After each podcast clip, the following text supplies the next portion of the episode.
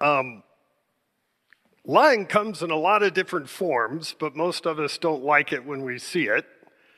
But there's something humorous when it's so obvious that it's a lie. That's partly why this SNL skit has humor in it, because if we honestly thought he was honestly trying to deceive us to believing the things he was saying, we'd have one or two responses, whether we are maybe both. We'd feel really sorry for him because you're going, wow, you're not very good at this whole lying thing.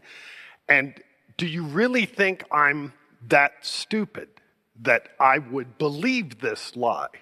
So you're insulting me on top of it. Uh, a lot of what I do, uh, I, I work with leadership teams and uh, I coach various people within the government. And one thing I realize on a regular basis is people lie to me. And, and it, it's kind of interesting to me because there are some people that if they're lied to, they get really offended and they'll cut the relationship off. Like you get to lie to them once and we're done. And I get that. Uh, because relationships don't work if they're built within a lie. It's not really a relationship, it's something else. It's a facade, it's a, it's a stage show, it's some sort of acting going on. So I can understand why people would cut it off, but I think based on I'm getting paid to sit here and try to help somebody, uh, when they lie to me, it's a real curiosity because I, I look at it and I go, okay, why would why is it important for you to lie about that? What's happening inside of you that the truth is more threatening than this? Because this is empty. And sure other people may not sometimes i know simply because of other situations I've been in, and I know the details, and now I know this. Sometimes maybe it's just a little hyperbole or exaggeration, uh, but but it's become a real curiosity to me why people would lie as opposed to tell the truth. and lies come in all kinds of forms. I mean, this was a pretty dramatic one. I remember when we were in Brazil with Ken and uh, we were kind of late. We were we spent a lot of time in this little village, and as we're driving out, this woman waved our car down, and Ken, just who's friendly and stops for everybody, stopped, and she said, "Hey, could I get a ride with you? I'm just a couple blocks down the street." Well, we're late, but we're thinking, okay, a couple blocks down the street. She lived in the town 15 minutes away, out of our way. So she got in the cab. Oh, just go here, turn here. Oh, yeah, go down this street. And so we're driving, and we finally get to her town, drop her off at her house. Now we're turning around coming back. And I said, Ken, what was that? I, I thought it was two blocks. And Ken said, Well, here, people a lot of times, um, you know, I call it cultural because people a lot of times won't be direct. And Peter, in his great way, said, Huh, that's funny. I call it lying. And, uh, I, and I found that really funny because it was, right? Now, in her mind, she's saying, I need to not really be honest because I might not get the ride if I'm honest. So I'll lie to get it going. And uh, once it's going, well, they'll be kind of into it and they're not going to dump me on the side of the road. And she was right. Uh, by the way, that's how most government gets its funding. The little, hey, we just need this much. Okay, now, now we're in, so let's just keep going. But that need for lying, it, it's funny because we all seem to have it from time to time. And what I found from, I, have been to a lot of countries, and uh, Peter went in right after the wall fell. I went to a number of countries as the wall fell. And what I found is there's two major kind of ways of lying. And I, I call it the Enron versus Madoff. So, if you remember, Bernie Madoff was the guy who deceived all these people, took all this money from them, built this massive, deliberately lying Ponzi scheme. And when he finally was caught, decades into it, when he was finally caught and there was no talking his way out of it, he basically said, Yep, you got me. I did it. I did it all. And he, it looks like he took the fall for his whole family. We still don't know if they actually did know anything. He really was a good liar. then you have Enron, which was this energy company that took in all this money, all these investors' money, and invested in various energy things. But what they ended up doing was cooking the books and announcing profits that hadn't even been made yet, even from portfolios that failed, but they had these projected profits, and the whole thing collapsed. When it collapsed and they took the executive group, they all swore up and down, we never broke the law, we never did anything wrong. And so here are the two groups somebody who really knows they're lying and they're doing it intentionally, and someone who really deceives themselves and drinks their own Kool Aid.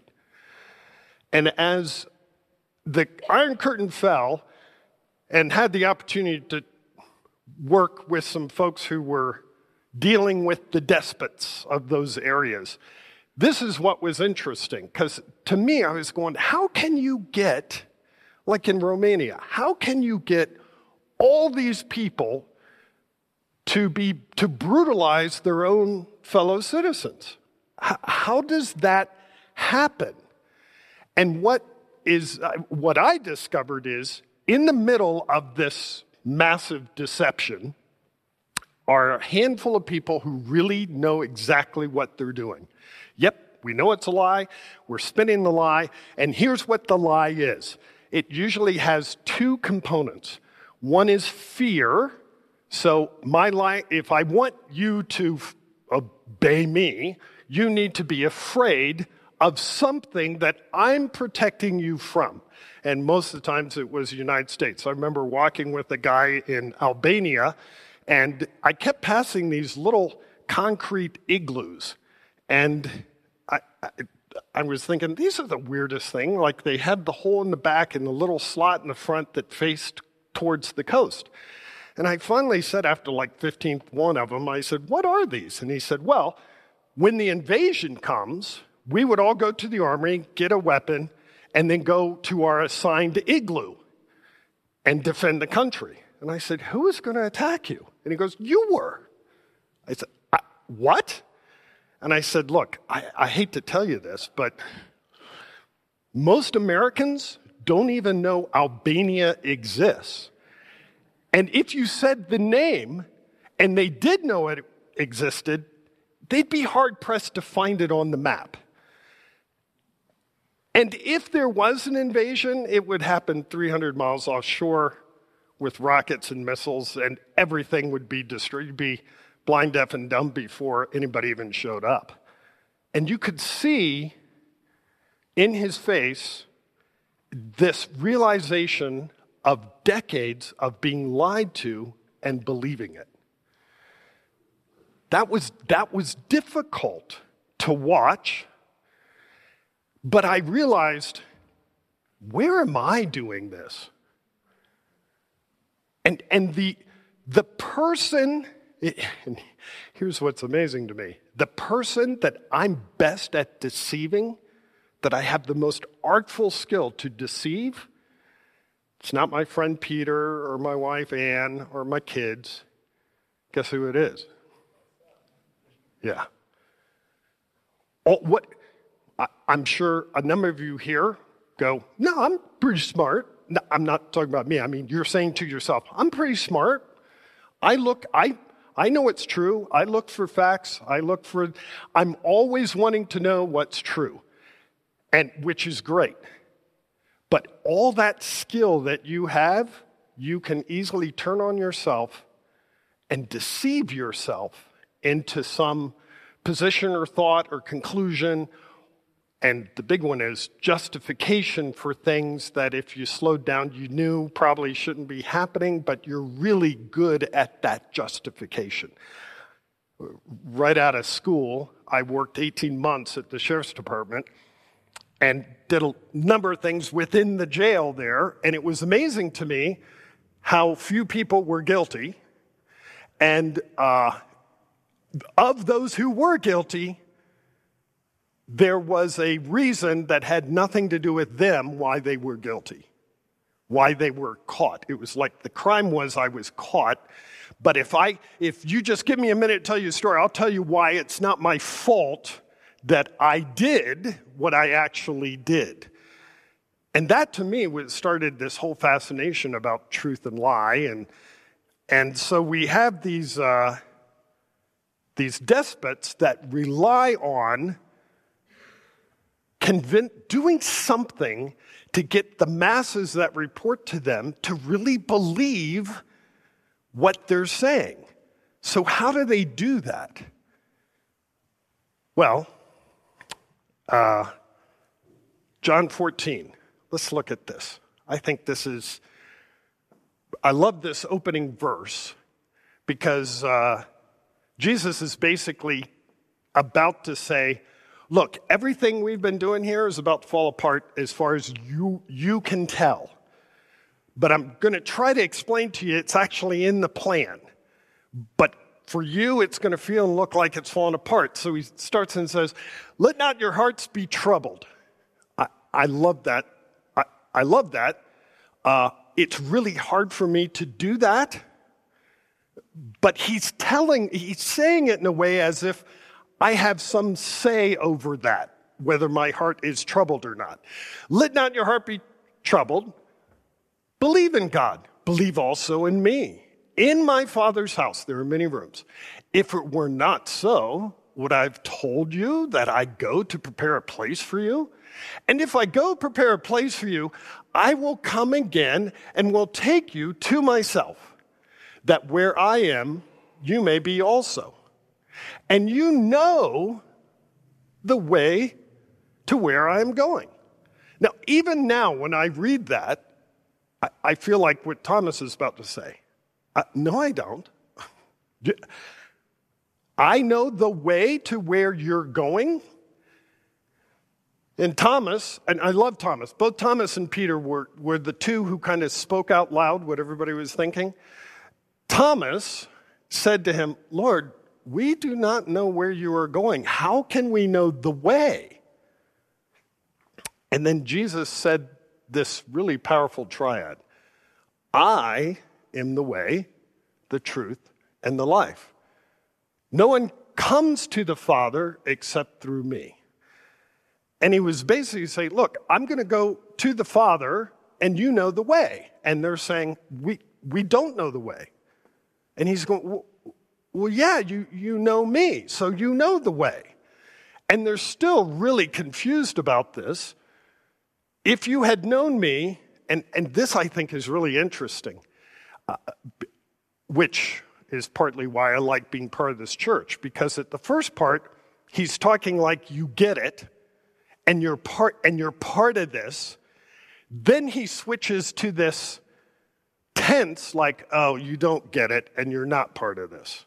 Because he said, Ah, no one comes to the Father except through me. If you had known me, you would have known the Father also. For now you do not know him. For now you do know him and have seen him. So he's basically saying, Oh, I was talking to you like you got it. You don't get it. So you, you do know me, but you don't know that you know me. Well, here's one piece that we can take away from this Jesus is the way to the Father, and He is the truth. And there's articles in front of all this. this. There are seven places in John where Jesus says He is the thing. So He is the shepherd, He is the vine, He is the door. And it's really interesting because He uses all these very, what we would consider, common things. Especially back then, it was common to see shepherds, it's common to see vines. Uh, for us, it's common to see doors. And he was basically saying, look, it, you're going to encounter these things in life. All these things are pointing to me if you're paying attention. So it's almost like saying, look, every time you go through a door and you're trying to get to the other side, that's an image of me. That's just an image of a door. I'm the door. So every time you put your hand on a handle and open that door, think of me and think of how I am the way you get to the other side of where you want to go. And where do you want to go? You want to be with the Father. That's your deepest desire, is to be one with the Father. And I'm that door. Every time you cut, you know, for them it was a little more tangible, but every time you prune that vine and you think of, oh, the grapes are coming off this vine, I'm going to make wine, I'm going to make juice, I'm going to make all kinds of stuff out of this fruit of this vine. He goes, yeah, right, you are. That's an illustration. So every time you work with that vine, think, I am the vine. That's just an example of me.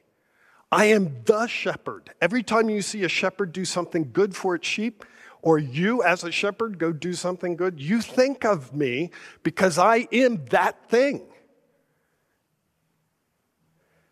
Well, he's the truth.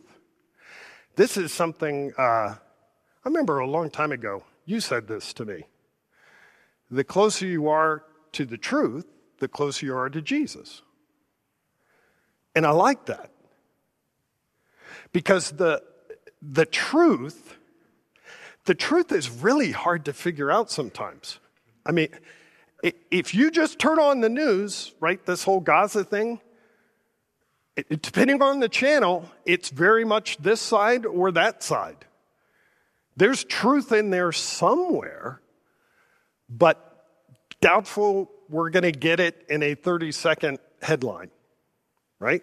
What we're going to get is somebody's agenda, which I found was the way despots move through the world. And let me say this despots are just an extension of an evil one who wants to deceive us all, to believe things that just aren't true, and to put us in a state where we don't know the way, we don't know the truth, and we don't know the life. Here's the good news Thomas, you do know the way. Put your name in there. You do know the way. You do know the truth. You do know the life. And you may say, I, I don't know the way. It's partly why I'm here, because I'm not sure what it is or how it works. I'm telling you by faith and the authority of Scripture, you do know the way. You do. Might be hidden through a bunch of confusion and worldly distractions and that sort of thing, but you do know the truth. And you do know life but there's a lot of distractions. Well, if I can keep you distracted, if I can keep you in fear, and that's that is one of the, that is it's interesting. We've done a lot of brain studies now of how your brain works, right? And so part of what sets us aside from the animal kingdom is this highly developed frontal lobe and cerebral cortex where we do things like math problem and learn language and, so, and have arguments, logical debate, and figure out patterns and watch them and predict them. Uh, that, that's an amazing capability we have. Deeper in your brain, there's a set of brain parts that make up what's called the limbic system. And the limbic system is where your emotions reside, but it's, it's kind of the system, if you think of at some point in your life, you, you have a, a fender bender, right? You run into somebody, wrecks your car. Uh, in that moment, your limbic system does a whole bunch of stuff it says what were the smells, what were the sounds, what were the sights, what were the. And you could be 20 years later and smell that same smell, and all of a sudden you're going, I feel like I'm about to hit a car. and you could be just sitting at your desk. That's your limbic system. It, it has this great ability to maintain your existence, it's always driving to survival. What we've discovered now with advertising is that if I can talk to that limbic system, I almost am guaranteed a sale, or at least I'm guaranteed the desire to buy my product. So if you watch back kind of like the mid 90s and you look at a car commercial, it was, uh, well, the car does this many miles per hour and it has this much horsepower and real Corinthian leather seats and, you know, all, all this stuff that are very cerebral, tangible descriptions to try to get you to say, well, I like Corinthian leather, leather, not sure what it is, but it sounds good. And so maybe, ooh, $40,000? Yeah, I didn't, nah. It's a logical argument. But now, if you think of McConaughey in the Lincoln, right? Maybe life has adventures I haven't yet discovered. And you're going, what, what is this? Lincoln. And you're going, what are they doing? Turns out that ad campaign wasn't really that successful, but they already paid McConaughey a ton of money, so they ran, they ran him. But what they were trying to do is get in that limbic system. It's, it's why realtors bake cookies when you go do a house walkthrough. It's so that you flash back to hopefully some memory of something you enjoyed. Because if I can get your limbic system to say, Ooh, I want that, now you're left with your logical system trying to talk you out of it. Hold on, we can't just go out doing everything we want to do. Have you noticed that the world is trying to tell you if you want to do it, just go do it?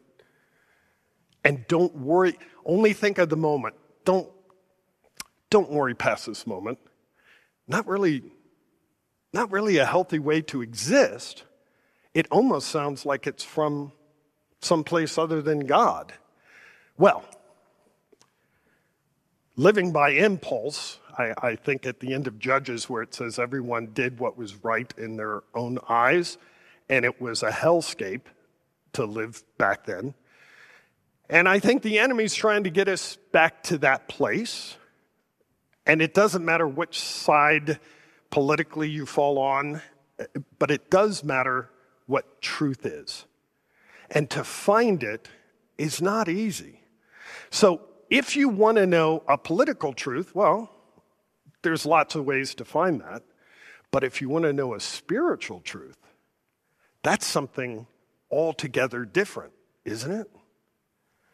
So, here, here was an interesting time. In the 1600s, at the Reformation, uh, they were trying to figure out, it, it, there were all these things about Sola Scriptura from Luther. Hey, Scripture is given. We don't have to go through the priest. You can read it for yourself. You can have a relationship with God. You don't have to go through someone else. You don't have to rely on somebody to explain it to you and the rules of God and this sort of thing. So there's this big explosion of freedom, of individual freedom and community freedom to explore God and to seek Him. And out of that, in England, Francis Bacon uh, came up with, he, he basically said this look, God made us and He wants us to know Him. And He gave us these five senses. I'm going to gamble that if I use these five senses to figure out this world around me, I'm going to know God better. I'm going to discover him at least as he's revealed himself in this physical world. So he came up with what we rely on as the scientific method, which it's pretty straightforward. You ask a question, hey, why does, uh, why does my jar break when I put it out overnight in the freezing weather? And then you have a hypothesis. Well, I think maybe the ice expands and it breaks the jar. So then you do an experiment. Next night, you put one out and see if it breaks, and you leave one inside, see if it doesn't break. Then you have a conclusion yep, ice expands and it broke the glass. Then you do something that most of us don't want to do. You tell everybody else what you found out so that they can have an interaction with you, try the experiment themselves, and come back and go, no, you were wrong, or yes, you were right. And this was the interesting thing when you read Bacon's reason for this last step. And it was because he said, I am the most easiest person to deceive in my life. And if I choose not to report out, then all I am is living in this isolated world of my own self deception. So, how do you find truth? I think one very important part of it is community. That doesn't mean you shouldn't have your prayer time, reading scripture, and this sort of thing. But it's in community where I find out who I really am, and I actually get to live out and, dare I say, test these principles that God has, that He's given me. So if, if I feel like I want to be mad at Peter and push him over, he may allow that at one time, but if that's all I do every time I get with him, because that's just how I feel, all of a sudden he's going, you know, I, I, we're going to limit how many times that we hang out together. But if I learn that giving, as Christ is telling me, loving, grace, this sort of, if I live that out in community and find out, oh, there's a lot of life in this thing called grace. And the, I start finding truth, and I find it not because I sat and cognitively walked through it, but because I lived it. I, I walked in it. And dare I say, I took the risk of putting me second and somebody else first believing that He is the way, the truth, and the life. Well, truth takes effort, and uh, I want to kind of bring us into this last piece of anxiety. Uh, if I can get you to live in fear, I can get you to be anxious. And if you're anxious, you're far more easier to control. And here's the thing we found out from brain studies you can either be very logical and thoughtful, or you can be really emotional, but you can't be both. And it's kind of a continuum. The more emotional I can do, and I, I worked with some guys who did interrogation, uh, and they would they would clearly say, "Look, you got to find some way to get them really, really mad." Because if they're really, really mad and they tell their story, they can't keep it straight if it's a lie. Because the emotion gets a hold of them. And they start moving impulsively on this emotional piece.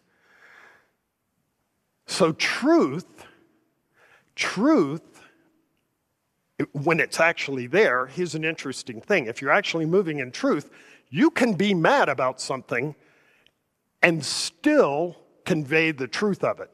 But if you're living in a lie and I get you emotional or somebody does, the real truth comes out.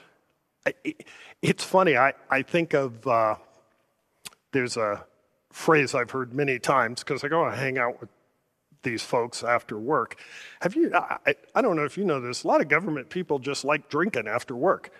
A lot of cops like drinking after work. I think most people like drinking after work, is what I've discovered. And when they get a little too much in them, they'll say some stuff. And this is where I love hanging out with them at this point because I go vino veritas, right? A truth from wine. And many times people will say to me the next day, hey, just forget what I said. It was just the alcohol talking. And I go, no, that was you talking because your whole frontal lobe was saturated with alcohol and you couldn't engage it. So I finally heard what you really felt. And that's the power of emotion dimming your cerebral cortex. So when you're mad, if you hear somebody say, I was mad, I didn't mean it, odds are, no, that's what they really did mean. and it was the anger finally got it to come to the surface. Now, somebody may be angry and say something just to hurt you, that's different. But a lot of times, to really find where somebody's coming from, emotion has a, a really good point in it. But anxiety, if I can get you anxious, and, and here's the cool piece about anxiety it tells me I don't believe my faith. The minute I'm anxious, it's like a little sign to me going, Oh, you're not believing it right now. You're believing something else. And it's kind of a gift. I hate the gift, but it's kind of a gift when I'm anxious. And in that moment, I, here's a really cool concept. I came across this uh, a, a, little over a year ago. If, if you know the law of entropy, right, which is order to chaos. So the universe is kind of going from the state of order to this more state of disorder. Not sure exactly where it's going, but we know if I build a brand new, beautiful car and let it sit there, it kind of decays and gets bad, even though nothing is really happening to it. The weather works on it, all the, and it, it's weird, but it goes from this beautiful order to a more chaotic state. So there's a thing called the entropic distance, which is, let, let's say I'm sitting at my office and they have donuts in the break room, and somebody said, Hey, there are donuts in the break room. And I go, Awesome. I'm going to go get a donut from the break room. And I stand up, and in my mind, I create this plan, right? It's not conscious, but I created it. It's going to take me 45 seconds to get to the break room, and I get a donut. Bonus. So now I'm kind of excited about my donut, and I stand up, and the boss walks in. Says, Hey, I need to talk to you about this proposal, da da da da da. And you're sitting there going, oh my goodness, all my plans have been laid waste. Right? And I don't know. Now, I'm speaking in terms of hyperbole, right? But what just happened there? The entropic distance, the amount of chaos that was introduced, all of a sudden increased from what I had in my mind. And that's where, in, when they try to do AI modeling and try to model human anxiety, that's the process they use. This in, once entropic distance increases. So think of any plan that you have, and if it's a good plan, it means one that's going to hit lots of resistance because that's how our plans work in this fallen world. As soon as we set out, something happens, and the entropic distance, the law of entropy, the amount of chaos to that goal has just now increased. And it could be something simple as boss is keeping me from a donut to all of a sudden I'm going somewhere and I had a car wreck. Or somebody told me uh, a loved one died, or I got diagnosed with a terminal Ill- illness. And the entropic distance becomes infinite, and anxiety is right at the door. And when the entropic distance becomes infinite, what do we do? That's the moment. And here's the good news and bad news. Good news is that's the moment where faith is built. The bad news is that's the moment faith is built. So if you never encounter an entropic distance, I, feel sorry for wealthy people. I mean, really wealthy people that everybody does what they say and they kind of just can speak and get what they want. Their entropic distances are really compressed and hardly have any, which means there's hardly an opportunity for faith to be built.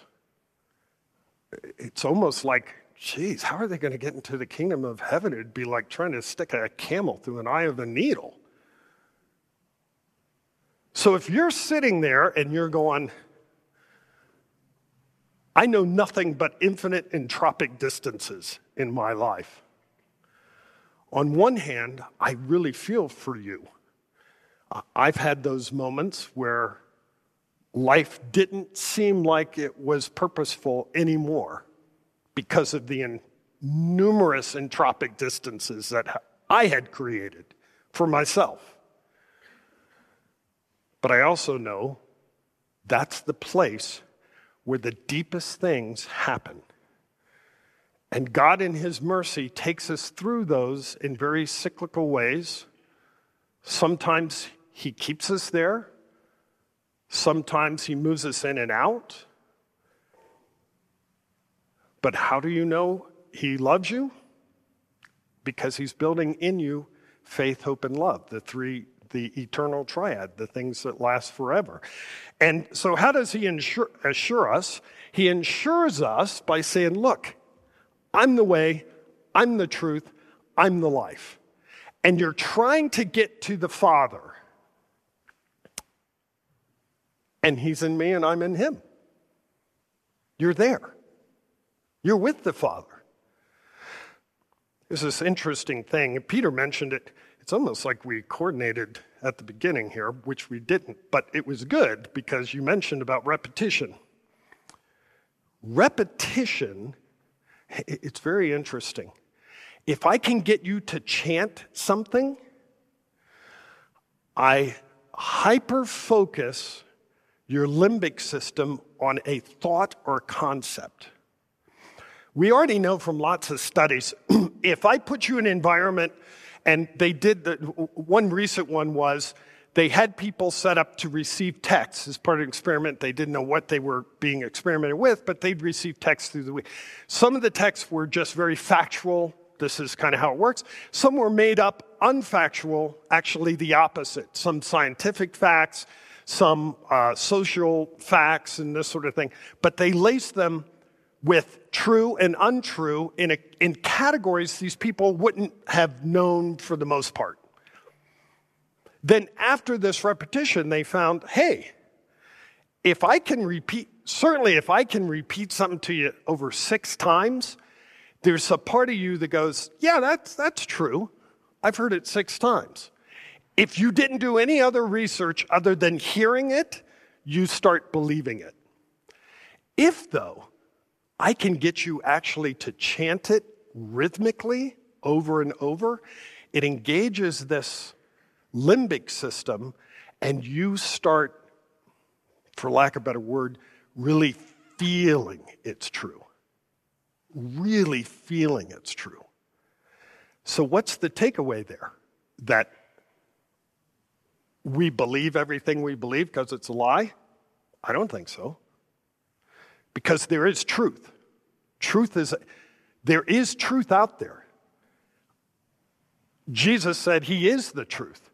Here's what I am saying if you start rhythmically repeating things, you better be darn sure they're true. Think of the music you listen to. What songs do you sing out loud? What are the words saying? Think of the way you talk to yourself. If you talk to yourself when you make a mistake and you say, stupid idiot, that's from hell.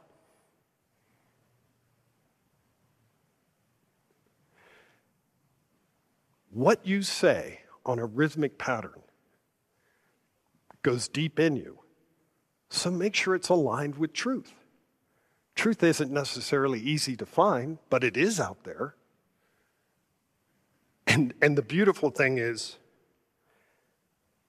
truth came to us, embodied and walked among us, and lived with us, and showed us who he was. And even as he was showing us, it was hard for us to see,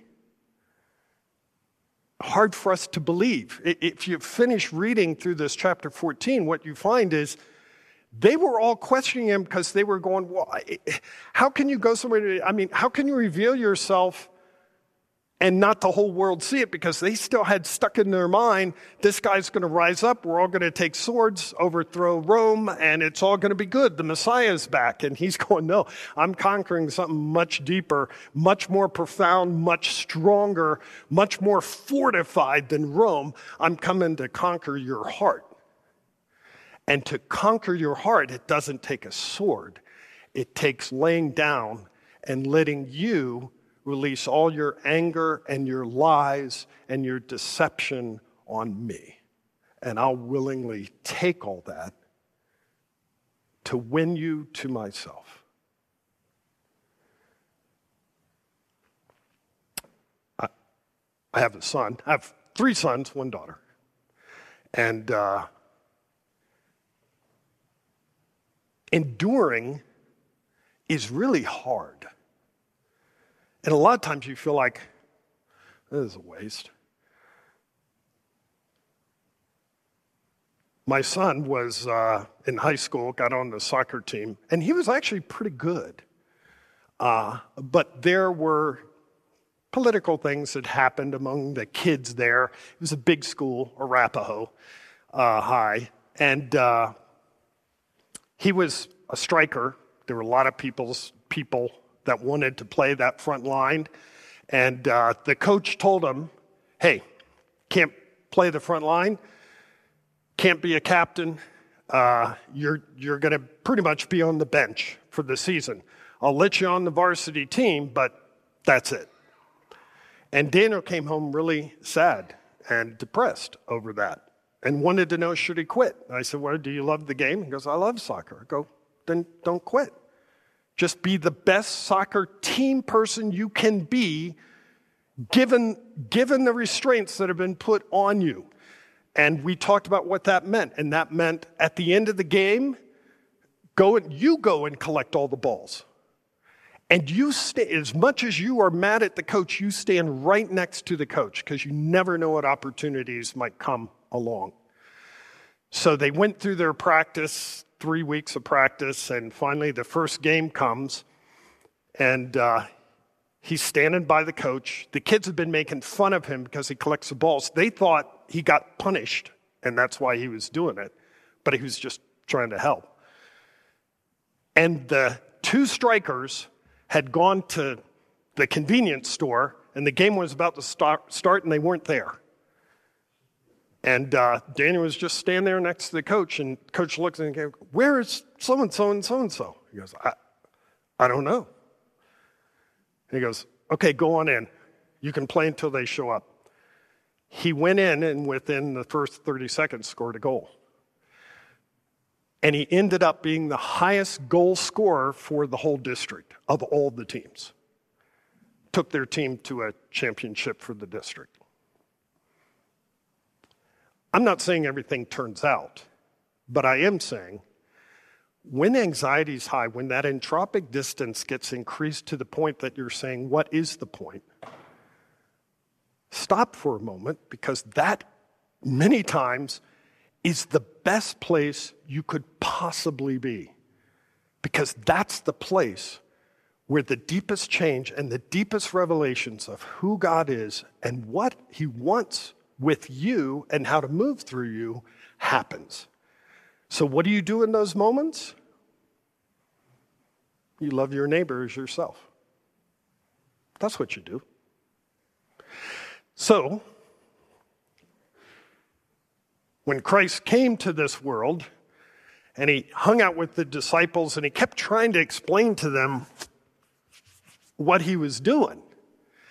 And they kept seeing it through a different lens. They kept seeing it through this really worldly lens of a conquering Messiah. That's all they could think and understand. And at moments they saw him and were profoundly moved but then moved back to just this worldly perspective, kind of like how we move through our life and our walk of faith, right? But when Jesus, shortly after this, he took him up into a room and he said at this Last Supper, Hey, this is my body broken for you. Broken in your place so that you don't have to be broken like that. I'll be broken in your place.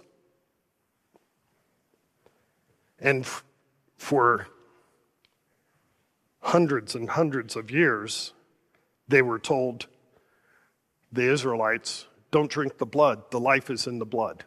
You cannot drink the blood of any animals. And Jesus said, Hey, this is my blood. shed for the forgiveness of sins. Take my blood and drink it into you. The way, the truth, the life, the life going into you. So as you come, know that here is the life. He's not a way or some truth or kind of life. He is the author. He's the true door, the true life. And this is what we're all trying to find in this world. This right here. Come and let him come into you. In Jesus' name. Is it possible to get John 14 20 up here somewhere? Well, I'm talking about uh, two. We'll end with this. Um, on a practical side, it, especially when I said, hey, if you just, if your internal chanting is, you idiot, you screwed up, or you did it again, you're stupid, this sort of thing. Um, one good way to change that chant is to preamble whatever you're doing with something that you remember to always say. I like, I'm his beloved, or the one God, I'm the one God loves.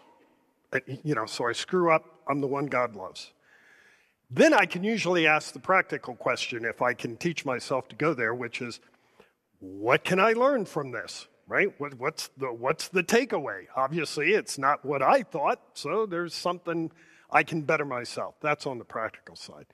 On the other side, here with John 20, uh, he, he says this, which is really interesting. As, the disciples are trying to understand where are you going, how are you going to get there, and what are these houses and everything, and what he's trying to tell them is look, your deepest desire is to be one with the Father, and in that day, you will know, you're going to know what's already true that I am in the Father, you're in me, and I'm in you. That you're good. It's true now, you just don't know it. So here's, here's the cool thing. The thing that you desire the most has zero entropic distance. You're already there. So believe the gospel. In Jesus' name, amen.